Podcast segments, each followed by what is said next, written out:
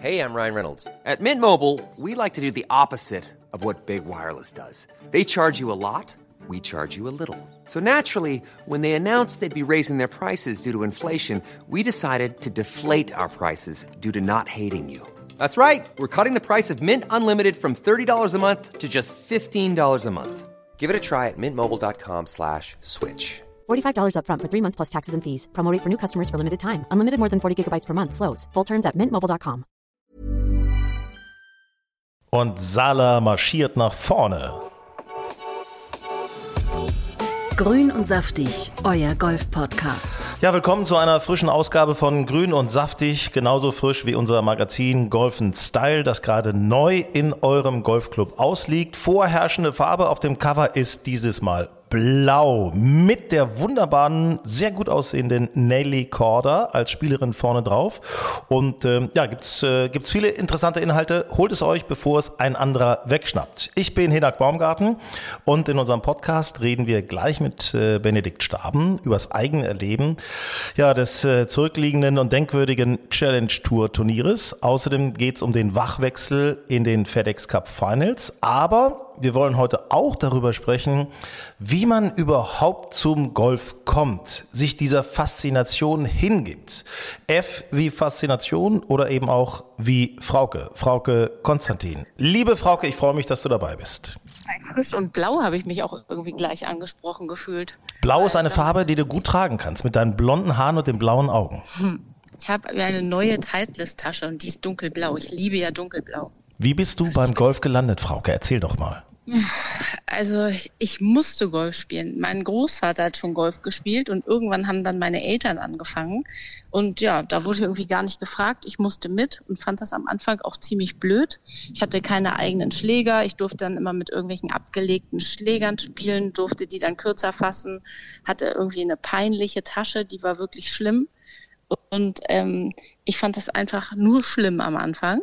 Und dann, als ich dann gemerkt habe, dass mir das einigermaßen liegt und ich da auch nette Kinder kennengelernt habe und äh, so ein bisschen an die Hand genommen wurde, da wurde es dann besser. Aber so richtig Spaß hat es eigentlich, glaube ich, erst so mit 14 bis 16 gemacht. Ich habe früher Tennis gespielt und dann hieß es bei uns im Ort, Mensch, äh, Martin, sagte ein Freund äh, zu meinem Vater, bring doch deine Jungs, wir brauchen junge Mitglieder, bring doch deine Jungs mal zum Golf. Dann hat mein Bruder angefangen, ich habe erst mal zwei Jahre Caddy gemacht, immer sonntags 20 Mark verdient. Hm. Ne? Hast du mir erzählt, ja, ja, ja. Und dann irgendwann, da war ich schon heiß genug und dann bin ich da reingegangen, habe auch Tennis sofort aufgegeben. Und was mir besonders viel Spaß gemacht hat, dass man am Anfang schnell ähm, Fortschritte gesehen hat und dass wir eine tolle Truppe waren. Wir waren so eine tolle Jugendgang, äh, sind dann auch unterwegs gewesen zu so Mannschaftsturnieren mit dem VW-Bus irgendwie. Das war geil, das hat Spaß Das war gemacht. cool, ne? aber ich glaube, das war also in, in, meiner, in meinem Club, ich habe ja in Braunschweig gelernt, da waren echt wenig Mädels und die Mädels, die waren auch immer schwer bei der Stange zu halten. Also ähm, irgendwie, ja, war ich dann da irgendwie das Mädel, das irgendwie drei, vier, fünf Jahre jünger war und die Jungs hatten damals noch nicht so eine Lust irgendwie auf mich. Ich, das ging dann zwar alles irgendwie, es hat sich ja inzwischen sehr geändert. Es hat sehr. sich geändert, ja. ja. Aber, nee, aber es war irgendwie so, man war da als Mädel so ein bisschen allein auf weiter Flur. Ja, das, äh, das stimmt. Das ist tatsächlich bei mir damals auch leider so gewesen. Ich fand das immer ein bisschen schade, dass wir nicht, wir hatten zwei, drei tolle Mädels irgendwie dabei, aber die waren nicht so ambitioniert, muss ich sagen. Das hat sich ja heute inzwischen sehr geändert. Ne? Also Mädchenmannschaften, jungen Mannschaften sind super drauf alle und top und sehr, sehr fleißig und ehrgeizig auch mittlerweile. Da gibt es ja auch so Förderprogramme speziell für Mädchen. Ähm, ja, weil die, glaube ich, wirklich so ein bisschen anders angesprochen werden müssen und auch anders bei der Strange gehalten werden müssen. Bei Jungs geht es halt so über Leistung und Betteln und Blödsinn machen und Mädels müssen dann, glaube ich, irgendwie eine andere Ansprache haben. Und Golf ist natürlich sowieso, und deswegen sagen wir euch das gerade, Golf ist so ein Thema, das macht einfach Bock, so mit mehreren zusammen, mehreren in der Gruppe. Und wir, wir können das einfach nur so sagen, wer noch nicht Golf ausprobiert hat, der verpasst einfach etwas.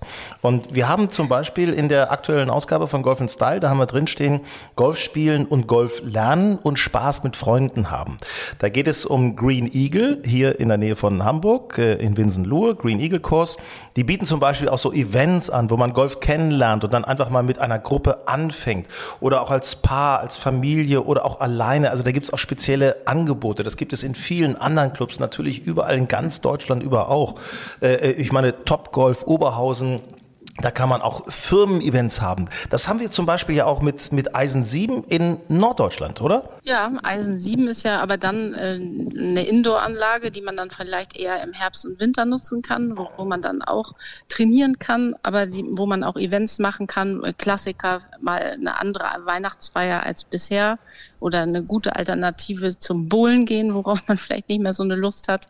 Aber ich finde die Angebote, auch zum Beispiel Red Golf More Fleet, ähm, so als ähm, Steigerung zur Golf Lounge, das macht das Golfen ja irgendwie viel einfacher. Früher konnte ich nie Freunde mitnehmen auf eine Golfanlage. Das war immer total schwer, jemanden mal einfach ausprobieren zu lassen, weil das einfach nicht, das war einfach nicht normal. Und jetzt kann man in Gruppen gehen, in Jeans und Turnschuhen und was du auch gesagt hast, Green Eagle ist perfekt, weil es sich irgendwie total barrierefrei anfühlt. Das ist einfach locker, da guckt keiner blöd. Man muss sich als Anfänger überhaupt nicht beobachtet fühlen. Das finde ich halt auch wichtig. Ich finde es total wichtig, diese Berührungsangst zu Golf so ein bisschen abzubauen. Ja. Und da sind natürlich ja. auch die Clubs gefragt, die eben solche Angebote einfach mal raushauen, mit solchen Angeboten an die Öffentlichkeit gehen.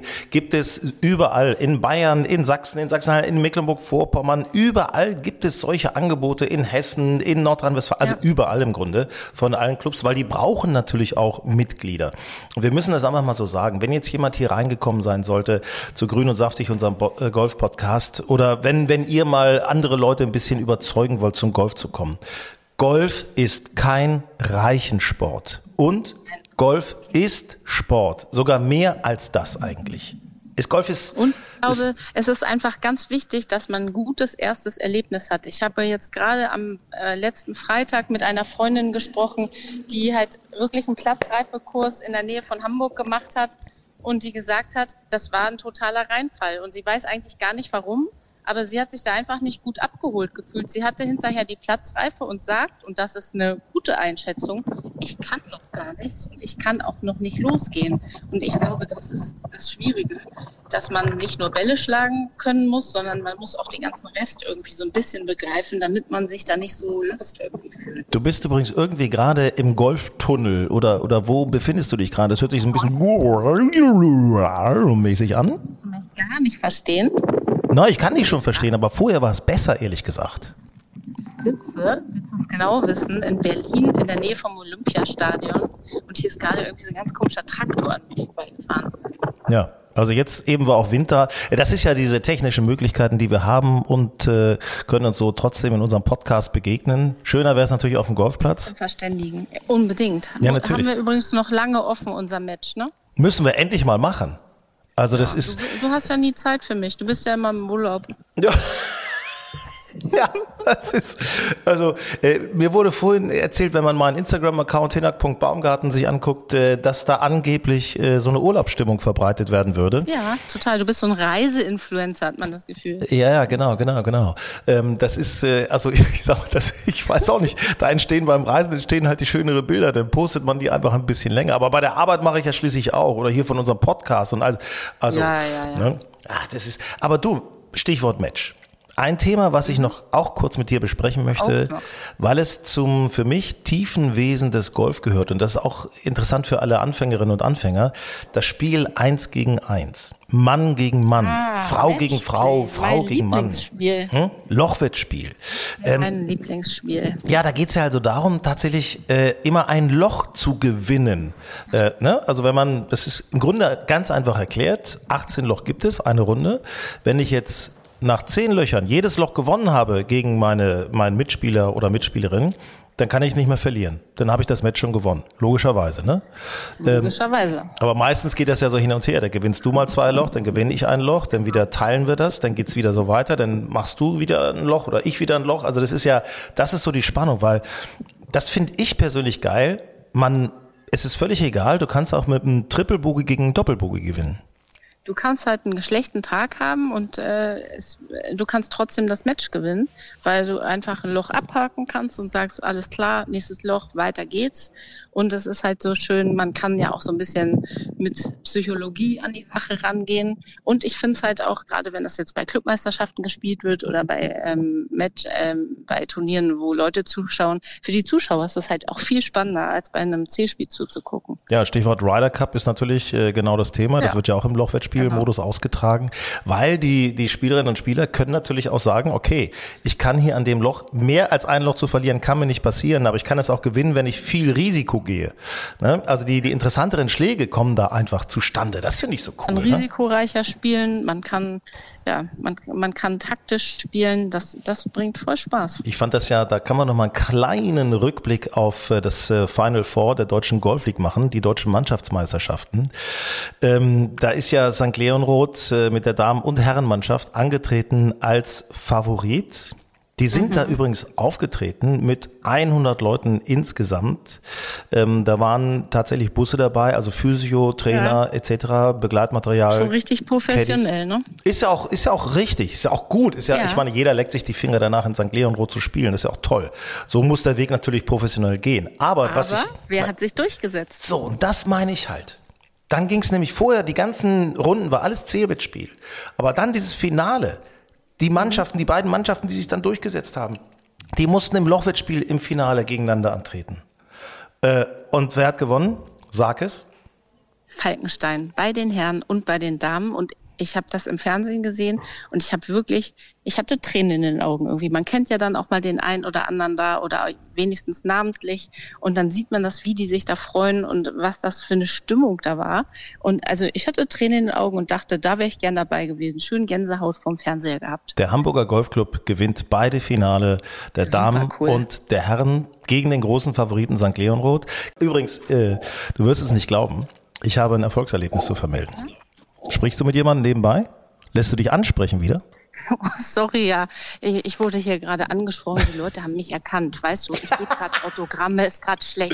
Du. Ja, klar. Hinak, ich muss jetzt auch los. Frauke, äh, Frauke, selbstverständlich. äh, Nimm dir Zeit für die Fans. Das ist überhaupt gar kein Problem. Stift schon leer geschrieben hier. So, pass auf. äh, Mein Erfolgserlebnis beim Lochwettspiel, weil, also, Zählwettspiel habe ich schon lange nicht mehr gemacht. Ich weiß gar nicht so genau, wie das mit meinem Handicap so aussieht momentan. Traue ich mich nicht ran. Aber Lochwettspiel mit unserer Mannschaft, das kriege ich komischerweise immer hin. Die Leute wundern sich, wie man mit so einem Sprung überhaupt einen Ball schlagen kann. Aber egal. Das ist die Erfahrung, Hinak. Mit der punkten wir am Ende. Ja, ruhig bleiben. Ne? Und ich habe neulich, haben wir gespielt gegen Großburg-Wedel und ähm, tatsächlich, äh, das war, ich habe auf der 18 Birdie gegen Paar noch den Punkt geholt. Oh, herrlich. Sowas ist doch super, oder? Es war ein tolles Spiel mit mit Olli. Ich habe gegen Olli gespielt. Also es war wirklich, es hat so einen Spaß gemacht, weil wir uns alle gut verstanden haben.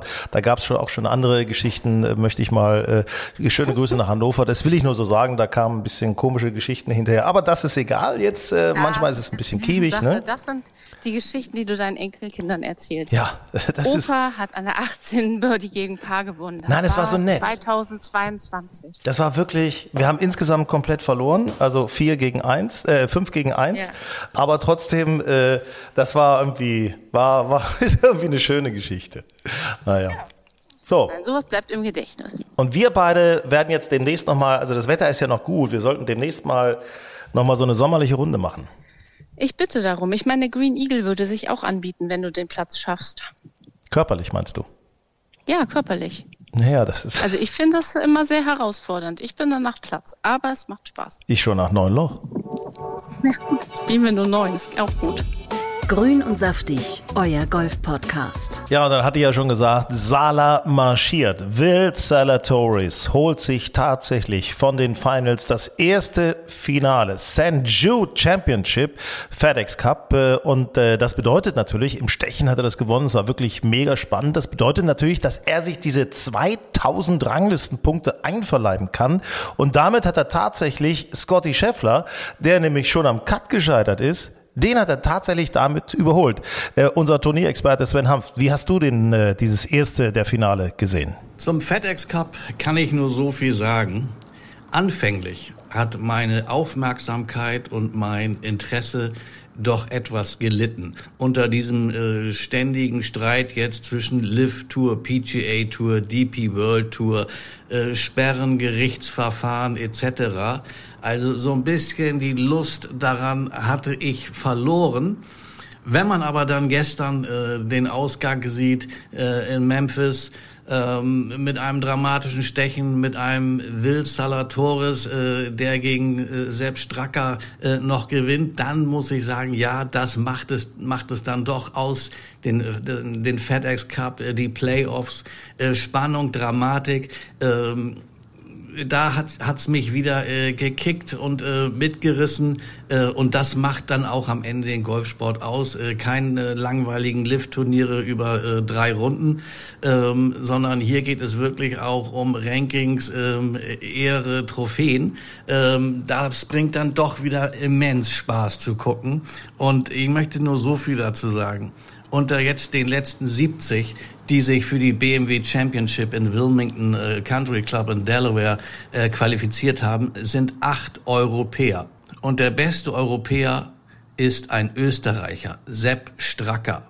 Also wenn mir das einer vor der Saison gesagt hätte, äh, den hätte ich für verrückt erklärt. Ähm, aber so ist es jetzt. Sepp Stracker ist auf acht, einen Rang vor Rory McIlroy.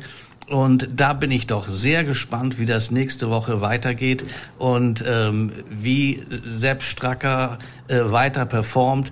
Das finde ich jetzt hochspannend und ähm, ab sofort bin ich wieder äh, äh, voll dabei, weil äh, das ist äh, Golfsport, der Spaß bringt und ähm, so muss es sein. Ja, danke. Ja, hast du absolut recht, Sven. Äh, habe ich ganz genauso gesehen. Ich habe auch äh, sehr beobachtet natürlich Sander Schaufelé, äh, den ich als meinen Geheimtipp zum Sieg überhaupt des ganzen FedEx Cup äh, gesehen habe oder hervorgehoben habe. Der hat nicht so richtig schlecht performt, aber auch nicht so richtig gut.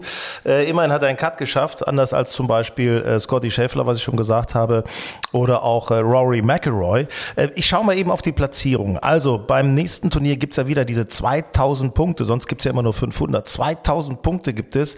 Will Salatoris führt 124 Punkte dahinter Scotty Scheffler, Cameron Smith, der eigentlich auch gut performt hat, aber am Ende in der letzten Runde eben doch nicht mehr so das Quäntchen hatte, um richtig nach vorne zu kommen.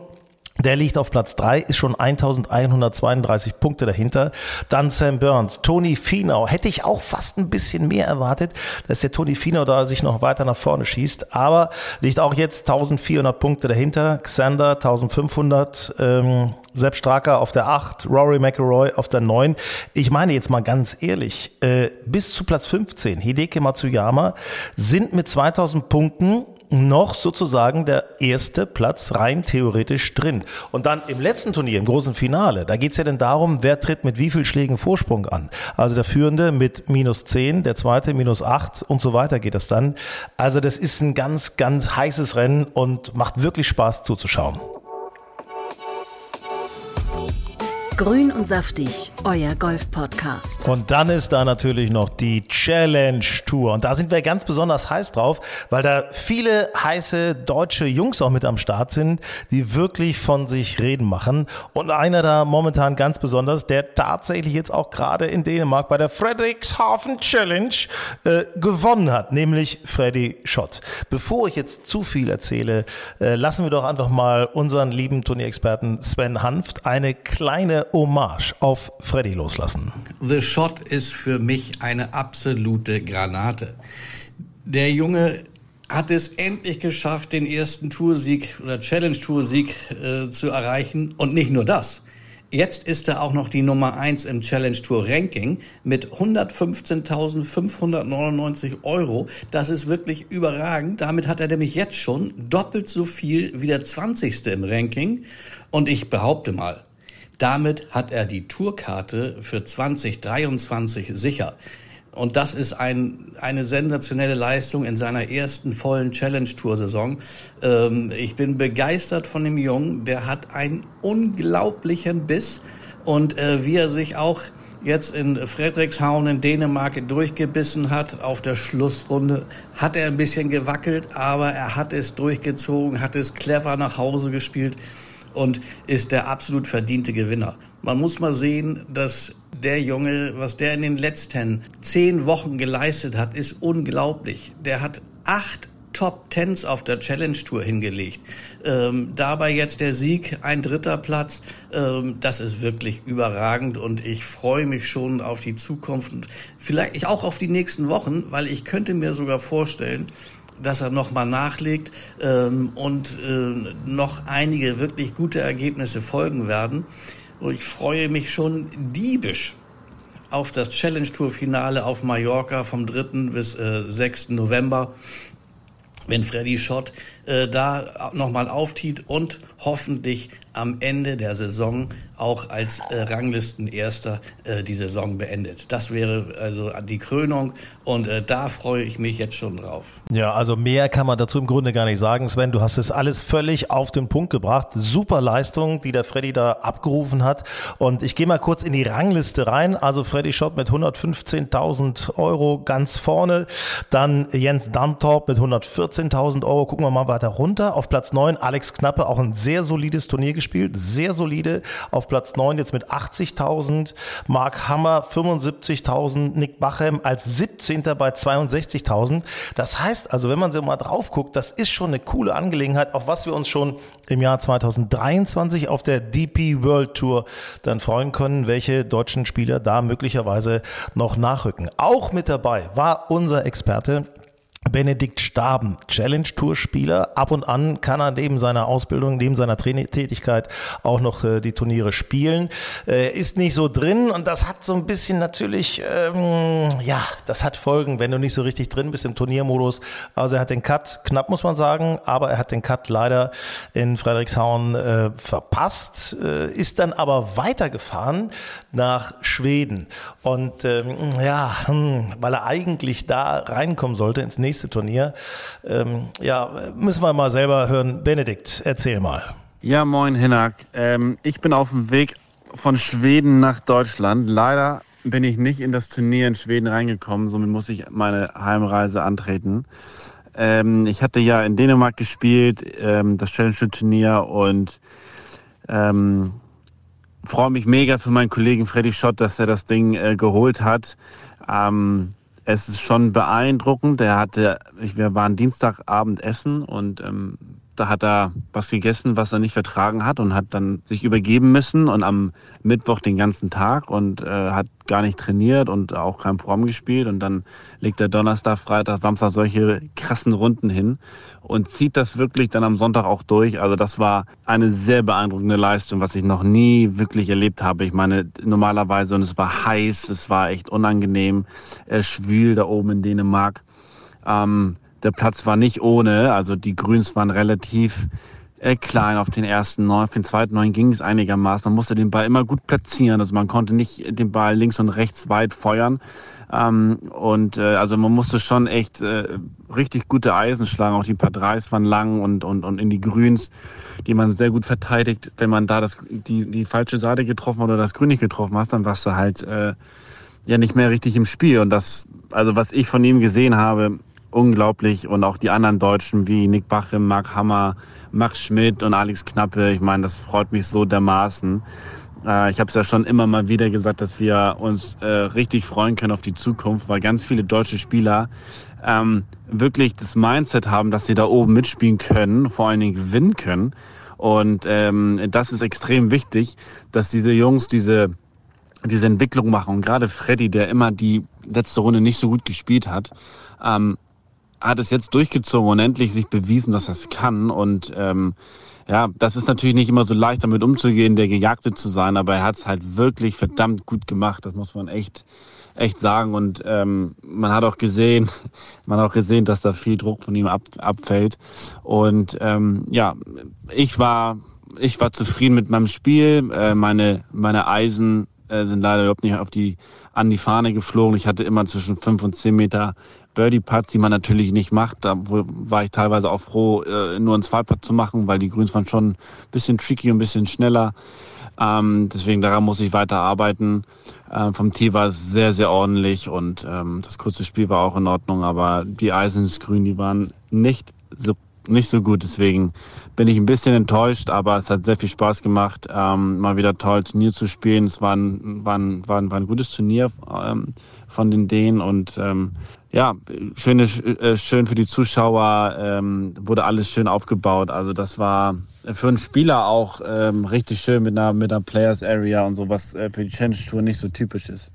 Und ähm, sportlich gesehen ähm, war schon ein Brett, da so viel unter Paar zu spielen. Also es gibt häufige Bahnen, wo links Wasser und rechts out of bounds ist und ähm, man sieht, dass man sieht, dass das Feld weit auseinander ist. Also der, der Sieger ist ganz weit weg und äh, äh die nicht so guten Spieler unten, die, da ist der Score relativ hoch. Also man kann in beide Richtungen gehen. Also man kann sehr schnell schlecht spielen, äh, wenn man den Ball nicht ganz so gut trifft und so. Und man kann aber auch richtig gut spielen, wenn man halt ja weit vorne, äh, wenn man den Ball gut trifft und einfach sein, sein Spiel zusammen hat. Und ähm, zum FedEx Cup ist ja leider so, dass äh, mein Tipp Colin Morikawa nur Fünfter geworden ist, in Anführungszeichen.